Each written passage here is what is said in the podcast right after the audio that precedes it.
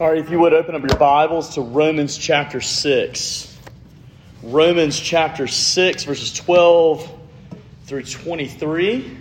I don't know about you, but sometimes I feel like the Christian life, uh, whenever I come to church or whenever I'm trying to you know, do my devotions or whatever it might be, it, sometimes it, it feels as if nothing's happening, right?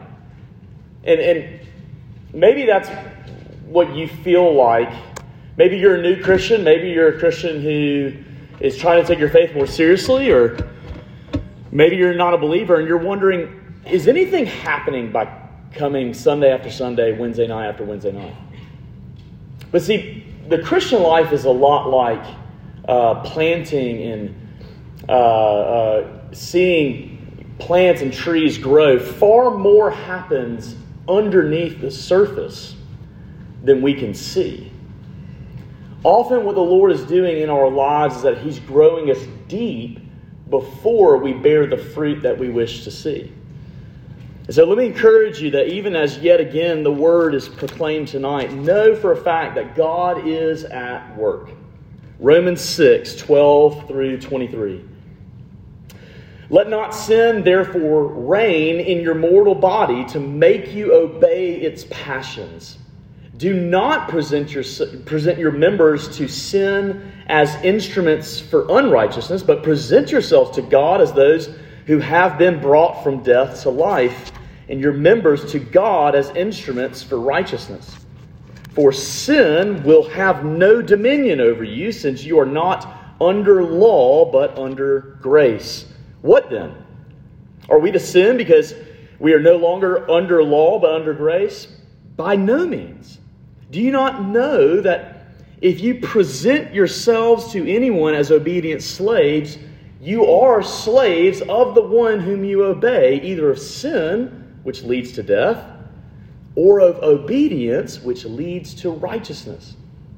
But thanks be to God that you, who were once slaves of sin, have become obedient from the heart to the standard of teaching to which you were committed.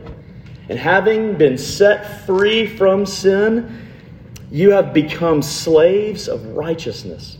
I'm speaking in human terms because of your natural limitations. For just as you once presented your members as slaves to impurity and to lawlessness, leading to more lawlessness, so now present your members as slaves to righteousness, leading to sanctification. For when you were slaves of sin, you were free in regard to righteousness. But what fruit were you getting at that time from the things of which you are now ashamed? For the end of those things is death. But now that you have been set free from sin and have become slaves of God, the fruit you get leads to sanctification and its end, eternal life. For the wages of sin is death, but the free gift of God is eternal life in Christ Jesus our Lord. This is the word of the Lord. Let's pray. Father, we thank you for another night where you are able to speak your life giving words to us by the power of the Holy Spirit. We thank you that in your word is the word who is revealed to us. He who is God in our flesh, He who came to redeem us. And it is He and the life that we can have in Him, Father, that we're seeking to learn about tonight. But yet we know, even as we seek to learn about that, we know you are more eager to teach us. So would you help us to listen? Would you help us to see your heart? Would you help us to understand the life that you are enabling us to live? We ask all this in Christ's name. Amen. I think I've seen maybe the world's greatest Simon Says uh, leader or Simon Says host or whatever it is. Have any of you ever been to the RYM summer youth camps? Has anyone ever been there? Okay, wow, okay, two people. Okay, I don't know if y'all remember this, but there was one guy named Robbie who he would get up there and he would lead everyone through Simon Says. And let me tell you, if, uh, have you seen it, Peyton? I, maybe, but Y'all, I'm telling you, this is the best guy I've ever seen in my life. He's so quick and it's just flying at you. And he knows exactly when to say Simon says and then the command or just the command. He's brilliant. He can end an entire game of 500 people in about two minutes. It's amazing.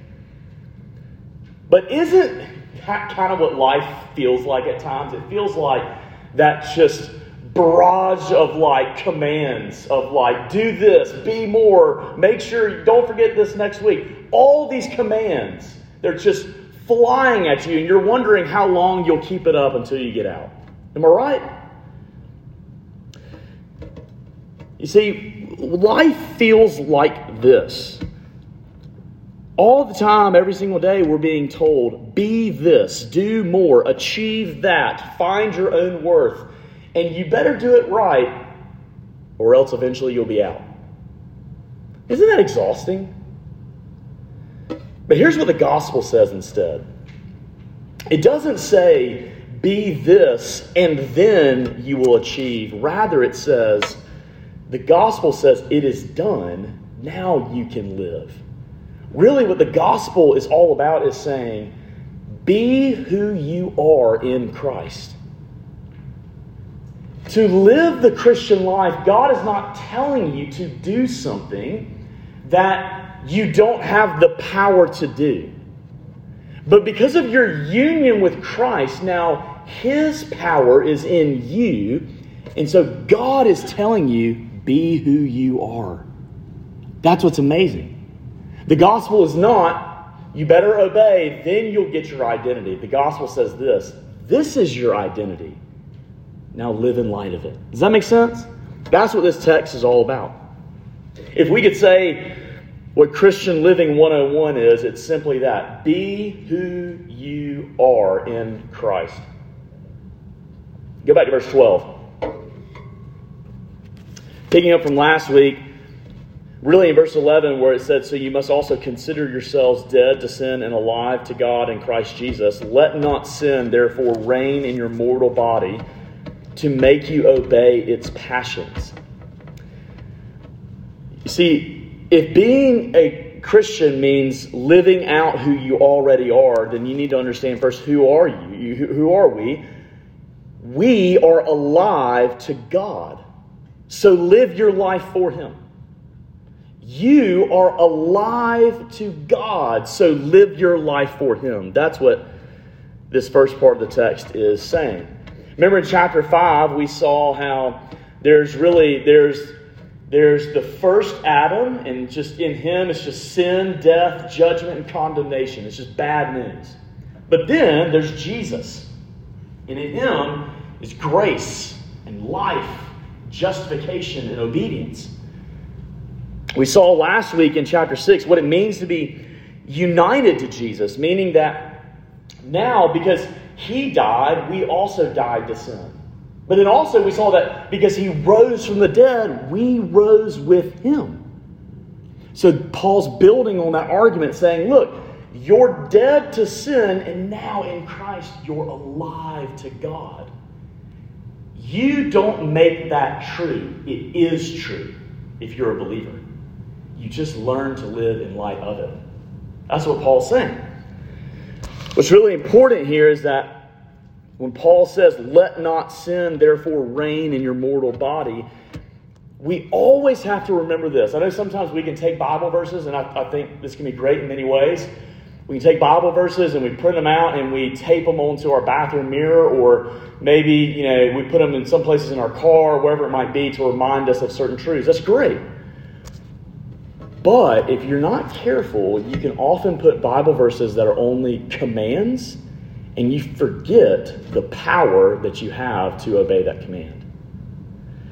What we like to say is that you need to understand what indicatives are and what imperatives are.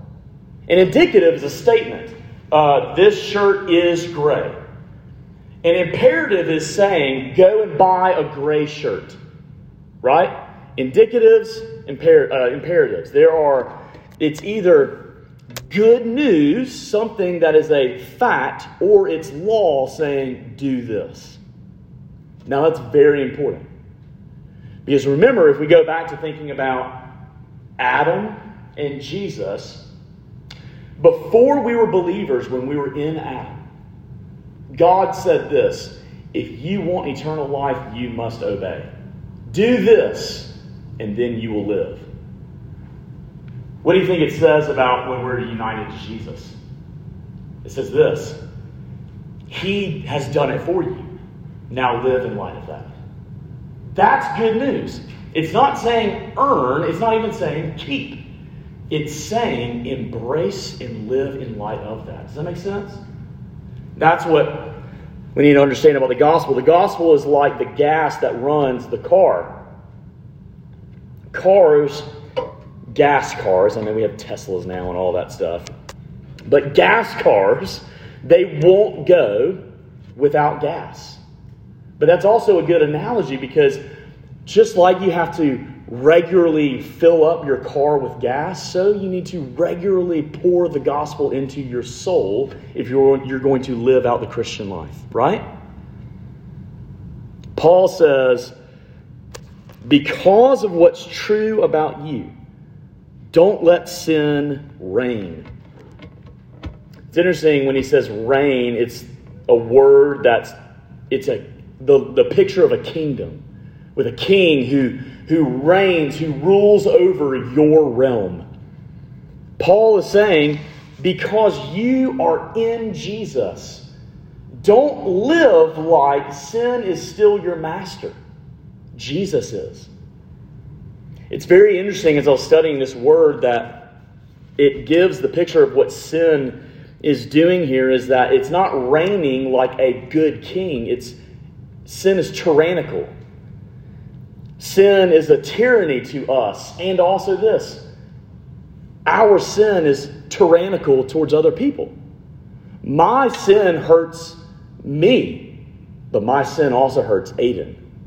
His sin hurts himself, but his sin also hurts me. I am simultaneously, always, sinner and sufferer, never either or. Sin is a tyrant. Now, remember, Paul's not saying this. He's not saying you're still in the kingdom of sin, so you need to live a good life to free yourself. He's not saying that. He's saying you are free. Live like you're free. What Paul's wanting us to see is that the reality of our union with Christ, it means that sin is no longer the tyrannical king over us. We have a new king. But we do have to ask the question what does it look like for sin to continue to reign and to tyrannize us? Well, Ephesians 2 talks about how before Christ we would often just obey any desire and any passion that we have. Any urge or any temptation or any lust, we, we would obey that. And even as Christians, you can at times keep indulging in those lusts and you live like you're not a believer anymore, even though you are. Right? But Paul is saying, look, live who you are. We often can let sin reign whenever we feel like we have to answer yes to every single temptation when sin becomes our primary sphere of influence. It's just that's the community we always hang around. That's the words we, we fill ourselves with, or the words we're constantly saying. It's the images that we're looking at. Paul saying, don't let those things reign. Rather, submit to Christ. Paul's telling us that rather than filling ourselves up on spiritual junk food, he's saying, fill yourself up on healthy food. This could not be a bigger theme in our household right now with our kids. Um, particularly, I won't name his name, uh, but the one who is older. And it is, I, I mean, it gives me bad deja vu from when I was little and just the constant theme of like, you know, don't fill yourself up on junk food. But junk food tasted so good in the moment, didn't it? But was it good for you? No. That's that's kind of a hard thing about a diet nowadays. A diet's hard because you know what's good, but it's so tempting just to have some of those easy foods that you can you snack on here and there. Paul's saying, look, sin is spiritual junk food. Don't fill yourself up on that because it will only destroy you. Paul says that what sin can do is that it can tempt us to think that we have to obey its passions. This word for uh, passion is uh, lust. It literally means an epic desire. It's really cool. See, that's exactly what lust is it's desiring something so epically that it's unhealthy. Right? Sex is a good thing that God created. But desiring it too much or out of the context for which God created it is a bad thing. It is sin. It is a lust. We could say the same thing about greed an over desire for a particular thing. Or we could say the same thing about gluttony. We could even say the same thing about just relational apathy because we, we could care less for the other person because we care about ourselves too much. We often see impatience uh, arising in our lives because we basically lust after life being all about us. We want people to be on our schedule. We can often see division be a result of our lust because we so over desire what we opinion, what, what, what we think. And if you don't agree with me, then I'm canceling you. There's so many things that our lust do their over desires. And sin is always trying to get us to think, you must obey this or else. Paul is saying this don't do that. That's not who you are. Be who you are in Christ. Present your members to God. When he says to present, he means to, to stand beside someone. It was actually the the picture of David when, when Saul was king, that David would make himself at Saul's disposal, and he would say, he would say, "I will do the commands that you give me." When I when Paul's saying, "Don't present yourself to sin," in other words, don't act like sin is your king. That you must obey King Sin because it's not your king anymore. Does that make sense? Rather, Present yourself to God. Here's what he says in verse 13 Do not present yourselves, or excuse me, do not present your members to sin as instruments for unrighteousness. That word for instruments, very interestingly, is literally the word that means weapons.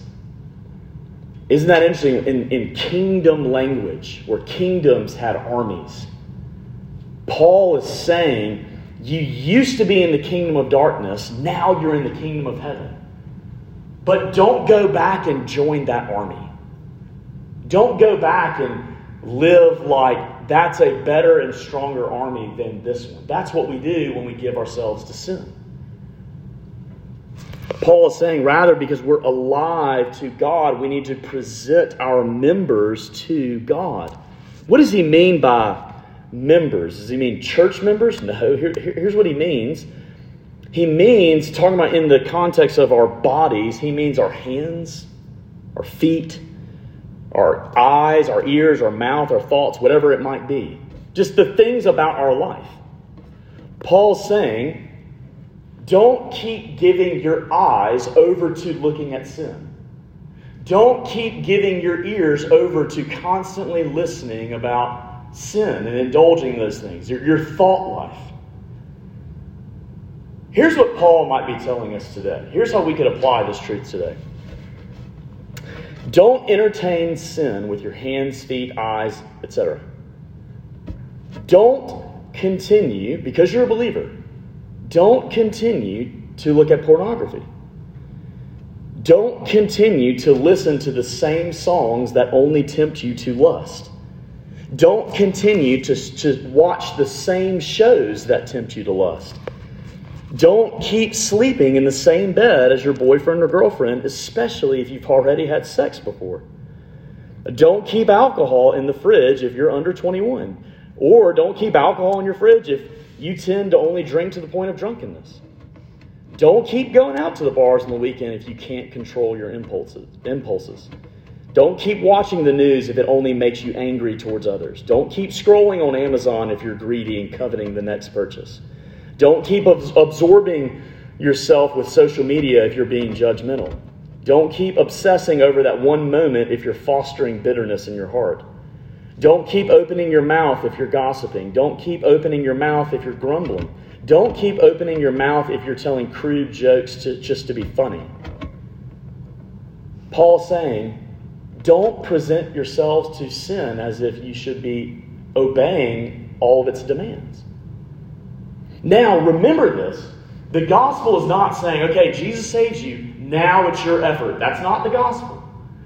Remember, the power for living this life is because of union with Jesus. You and I, we can't do it on our own. But over time, we see this working out in our lives more and more because of the power of Jesus in us. Amen? I had a student where I saw this incredibly happen at one point. I was counseling this student for months.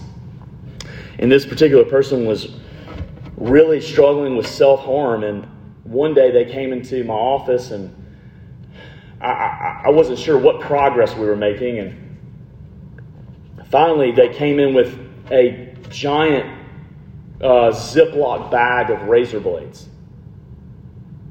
And they just came in and they handed it to me. Because they understood that if I keep presenting myself to this, it's only going to destroy me. That was a magnificent sign of her repentance. You want to know how we ended up getting there? By constantly coming back to who she was in Jesus Christ. That's it. But Paul's saying positively, present yourself to God. In other words, give your whole body and soul to God. Keep partaking in the means of grace. Keep surrounding yourself with Christian community. Keep being watchful over your own heart against temptation. Keep striving to fight against your sin and to put it to death. Keep meeting with other people to talk about how the gospel actually applies to your life. Keep, keep telling others about Jesus. Keep up a habit of prayer. Keep coming to church. Keep honoring God in all the areas of your life. Strive your, the best you can to keep your thoughts pure and holy. And keep honest and vulnerable conversations with other Christians about how your life is really going.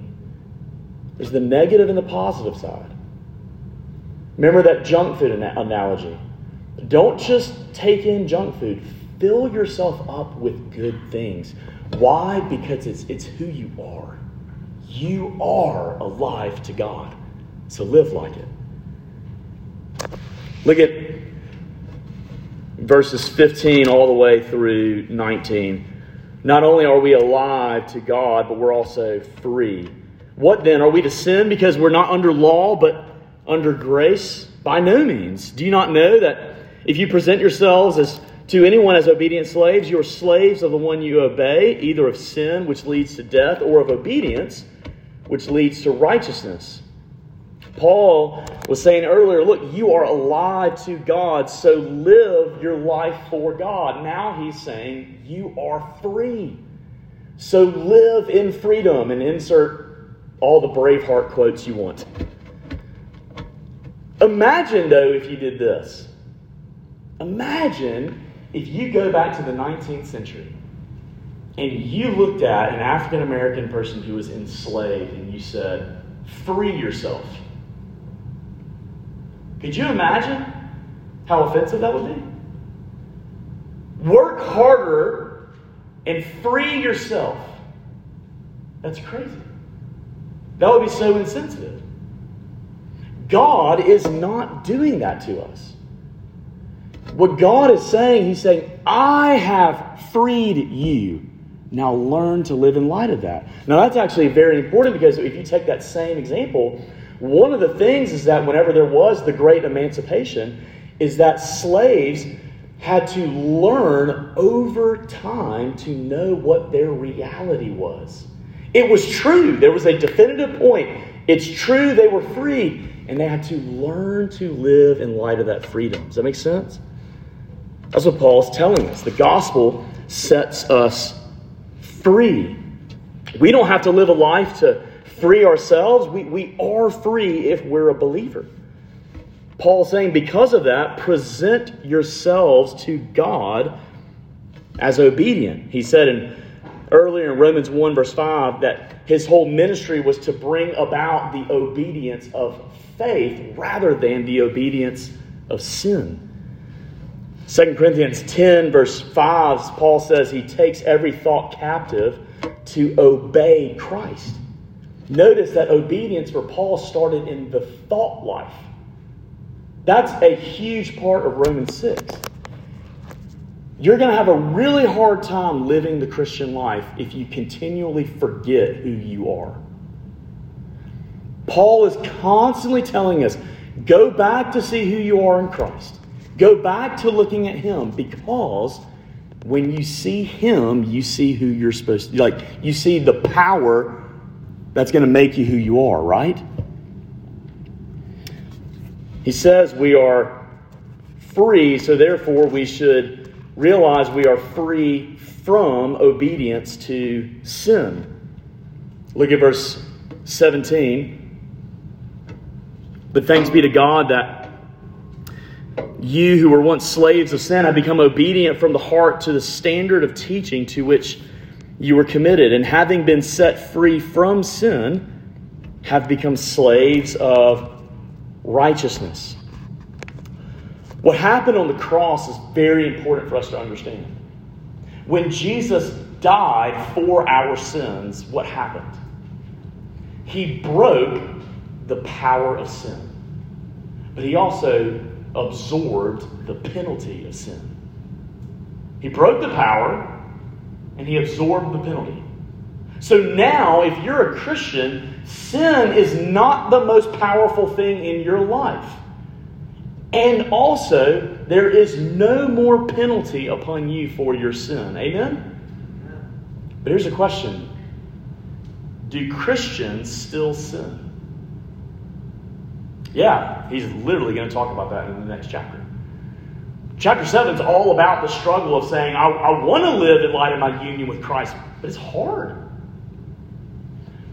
What Paul is saying here is that we have to, we'll never be perfect in this life, but we have to learn to think about ourselves as being free from sin. I love what one counselor, Esther Smith, says.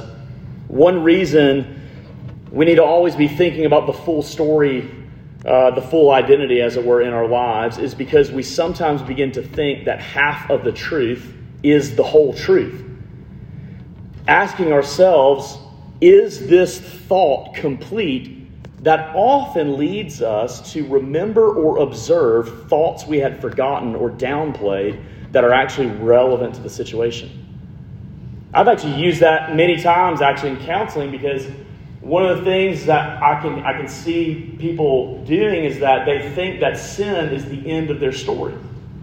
Don't worry, it's not a mass exodus. Uh, they're going to softball. We'll be there in a second. Love you guys. Um, one of the things that, that sin really tempts us to do is to think, that's it.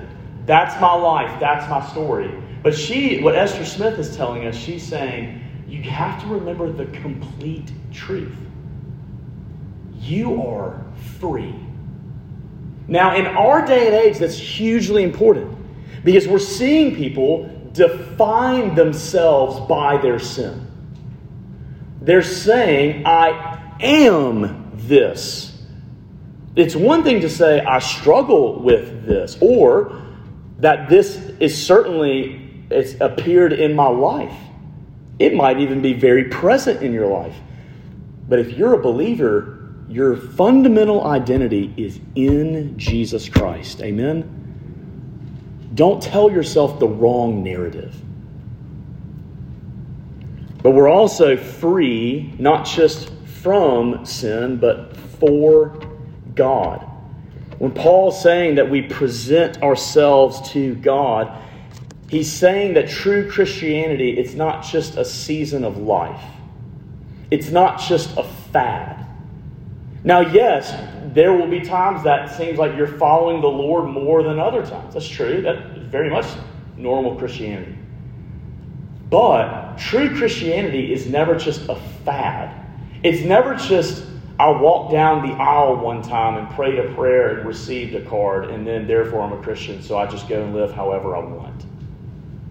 That's not biblical Christianity. Biblical Christianity is learning more and more to present yourself to God in obedience. Because Jesus lives in you, his life will be reflected through you. That's what the Bible is telling us here. What does Paul mean when he says, We've become obedient from the heart to the standard of teaching to which you were committed? What does he mean by that? What he's saying here is this is that actually, whenever the gospel is faithfully preached and taught to you, if this is actually a promise here. It means you will grow. Is that not amazing? That gets back to way at the beginning when I was saying, do you ever feel like you're just not growing in the Christian life? You just come Wednesday after Wednesday, Sunday after Sunday, and you just don't know if anything's happening. You're not getting anything out of it. If you're united to Jesus, the more you soak in the means of grace, you are growing. Amen? you are growing. The, it's the gospel of grace that grows us. That's God's power. Now that makes us ask some questions. The ministries that we're going to, the ministries and churches that we're committing ourselves to, are they preaching and proclaiming the gospel of grace or a system of works? Are we soaking in the riches of Jesus Christ? Or are we primarily focused on what we need to do? That's why the number one mark of a church is the preaching of the word and if it's faithful to the gospel. That's why it's huge. Because we're free, Paul's saying, don't live lawlessly. You see that in verse 19. For just as you once presented your members as slaves to impurity and to lawlessness, leading to more lawlessness, so now present your members as slaves to righteousness, leading to sanctification. Because you're free, don't live lawlessly. What does that mean? Well, obviously, lawless means to live without the law. It means to reject God's commandments because you just want to live however you want. It's the idea of this I grew up in the church and I went to a Christian school and I soaked in a lot of teaching, but now I'm in college and I want to live my own life. Or it's the idea of, you know, last year I, I really I really got a hold of this whole Christian thing, but now I'm 21. And now it's just it's just time to turn up, frankly, if I can say that. There you go. There's my awkward dad moment. But isn't that the reality of actually what's happening to a lot of us? is that we think that I can just go and live however I want, but there's a problem because the more lawless we live, it breeds more lawlessness. Sin gives birth to more sin. It's like dandelions. If you don't pluck them up, when the wind blows, it will make more dandelions, uh, dandelions appear. The Christian life is very much like walking through the woods. It's very hard to make a new path in the woods, right? Takes a lot of, especially if maybe you're trying to set up a, a new deer stand and you're trying to make a path where you can you can plow the field and you can make sure there's a good path for you know for the four wheeler to get to a certain spot and then a path for you to walk to the deer stand if it's never been touched before, that's really difficult to get a hold of. So, what do you do? Slowly but surely, you just keep going down that same path. You just keep chopping down branches. You just keep mowing that grass down. More and more, you just keep going down that same path. You see, this is why, if we can go back to that same example about weeds, that's what the Christian life is like. It's like picking weeds. They're going to grow, but we just keep picking them. But here's the thing maybe some of you have been in my house and you know what it can look like at times. If you don't pick the weeds in a while, it's going to be really hard to get up and pick the weeds, right? And eventually, you're just going to have to hire someone and say, please come pick the weeds for us. But rather, the more you present yourself to God, the easier it is to present yourself to God. That's what Paul's saying. It does make us take a quick aside to think about how do we even fight sin? Here's what you don't do if you want to fight sin you don't think, man, you're telling me that I have to stop sinning this sin for the rest of my life. That's another, I don't know, what, pick your pick your range. Was it 60 years? I think the older I get, I'm like, my mortality is getting sooner and sooner. Um, but that's very intimidating, isn't it, to think, you tell me I have to do this for another 60 years? God did not have us live the Christian life that way. When the Israelites were in the wilderness and they had no food, God rained down manna to them. But how often did He do it? He did it day by day. Isn't that why Jesus tells us in the Lord's Prayer? Isn't that why He says, Lord, give us this bread, our daily bread? Daily. The Christian life is meant to be lived daily. Each day you are looking to God saying, Please, keep me from temptation, deliver me from evil. That's not a, I prayed that once and I'm good to go. Satan has you right where he wants you, if that's your mindset. But rather, growing in dependence more and more each day is learning to fight sin.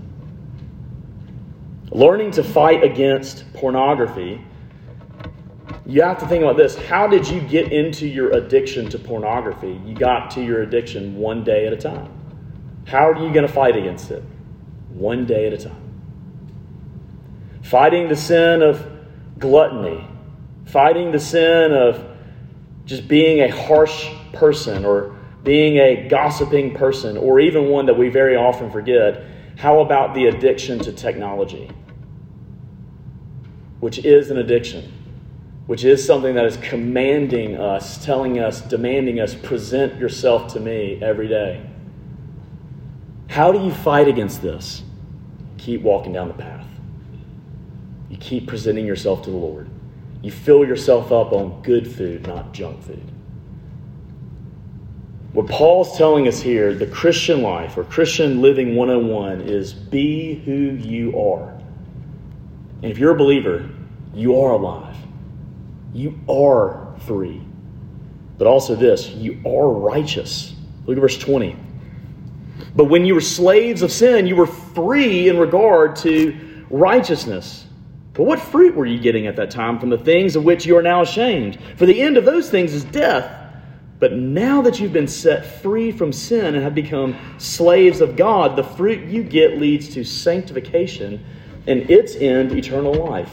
For the wages of sin is death, but the free gift of God is eternal life in Christ Jesus our Lord. Paul's saying that when we were without Jesus, we were free in regard to righteousness, which implies that now that we're in Jesus, we are righteous. The Christian life is not trying to do something totally different. When God justifies you and He says, You are righteous, now you live in light of that. The same Jesus who justifies you is the same Jesus who sanctifies you. What God's doing, it's almost like this. Y'all remember that illustration a couple weeks ago when I talked about the Auburn football player whose jersey was massive that I got to wear at school that one day? The Christian life is like this it's like when you put on that jersey, and slowly but surely, day after day, you grow up to actually live like that. Except I'll never be a defensive lineman. Um, but you get what I'm saying. That's what's happening in our life because we are righteous. Now God is working righteousness in us. Paul says, you see, in verse 21, sin, we're now learning to be more and more ashamed of it because it just leads to death. That's what God told Adam in Genesis 2:17, "But of the tree of the knowledge of good and evil you shall not eat, for in the day that you eat of it you shall surely die." In the Hebrew it literally says you shall surely die die. Genesis 3:19 uh, when God's pronouncing the curse against Adam, he says, For you are dust, and to dust you shall return. Sin kills us. In the very beginning, it killed us spiritually. And now it's the ripple effect into every area, every facet of our life that ends in the grave. Which really, actually, let me take that back. It doesn't end in the grave, but the grave sends you to the afterlife where it ends in eternal damnation. That's what sin does. And so the Christian life is actually realizing that, man, my sin leads to that.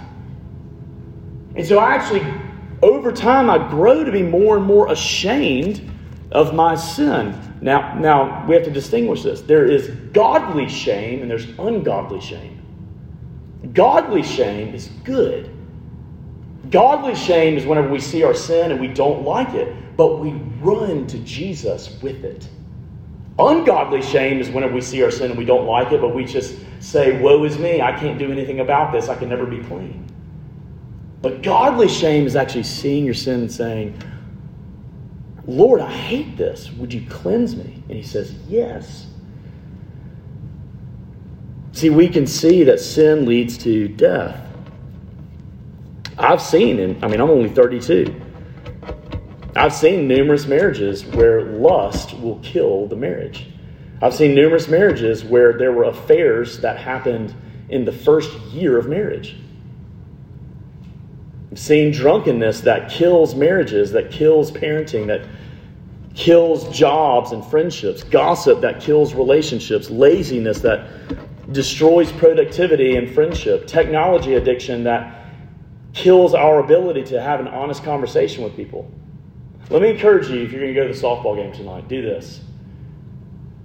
Take a pause and look around and see how many people are on their phone and just not talking to each other. Or go to the cafeteria tomorrow, and when you go there, you see a group of people. Watch them all sit there on their phones and they're not talking to each other. Do you think that's healthy for us? And no wonder we feel so lonely, like no one knows us because we're absorbed in this. God did not make us for that, He made us to be in relationship. You see, that we see how even sinful anxiety can cripple us from actually reaching out and being with other people and trying certain things. And we certainly see how unbiblical sexual identity not only kills us, but it kills us relationally with others, and even to the point where it gets militant. Sin leads to death. And we, we're learning to, to realize I don't like that as much as I used to. I bet you some of you have seen that in your life, that there was a pattern of sin that's been there. And now, the more you're following Jesus, you're realizing that's not satisfying as much as it used to. That's a good sign. But rather, because you're righteous, the fruit you have leads to eternal life. That's what Paul's saying here is that now, because of the free gift of Christ, as we work out our salvation, God is working in us, and He will one day bring us to the place where there will be no, no more sin. Amen? I'll leave you with this. When I was recovering from Guillain Barre, I had to learn again how to use my legs and my hands and my fingers and my toes. I had no ability to write at one point. And they told me that it would be almost like a two year recovery. And from formerly being a professional football player to then literally standing with one RUF student, I could hardly just heave a football from me to the stool where he was. But then, whenever I was healing, I had to learn to work those things out. And it's still taking time. But you know what the doctor said? Keep doing it. Keep working out. Keep writing, typing, running, walking, whatever it is, and you will heal. That's the Christian life. It is hard, but keep walking down the path. Keep presenting yourself to God because it will end in eternal life. Amen? Let's pray. Father, we ask that you would let your words sink into the depths of our hearts and that it would sink these roots of our hearts into just the good soil that you've provided for us that we might bear fruit. Lord, I'm not sure where many of us are tonight and the things we're struggling with, but we, we know that this is a timeless truth. And so, would you counsel us with this? Would you cause us to be born again? Would you give us hope? Would you show us Jesus? As in all, his, all this, we pray in his name. Amen.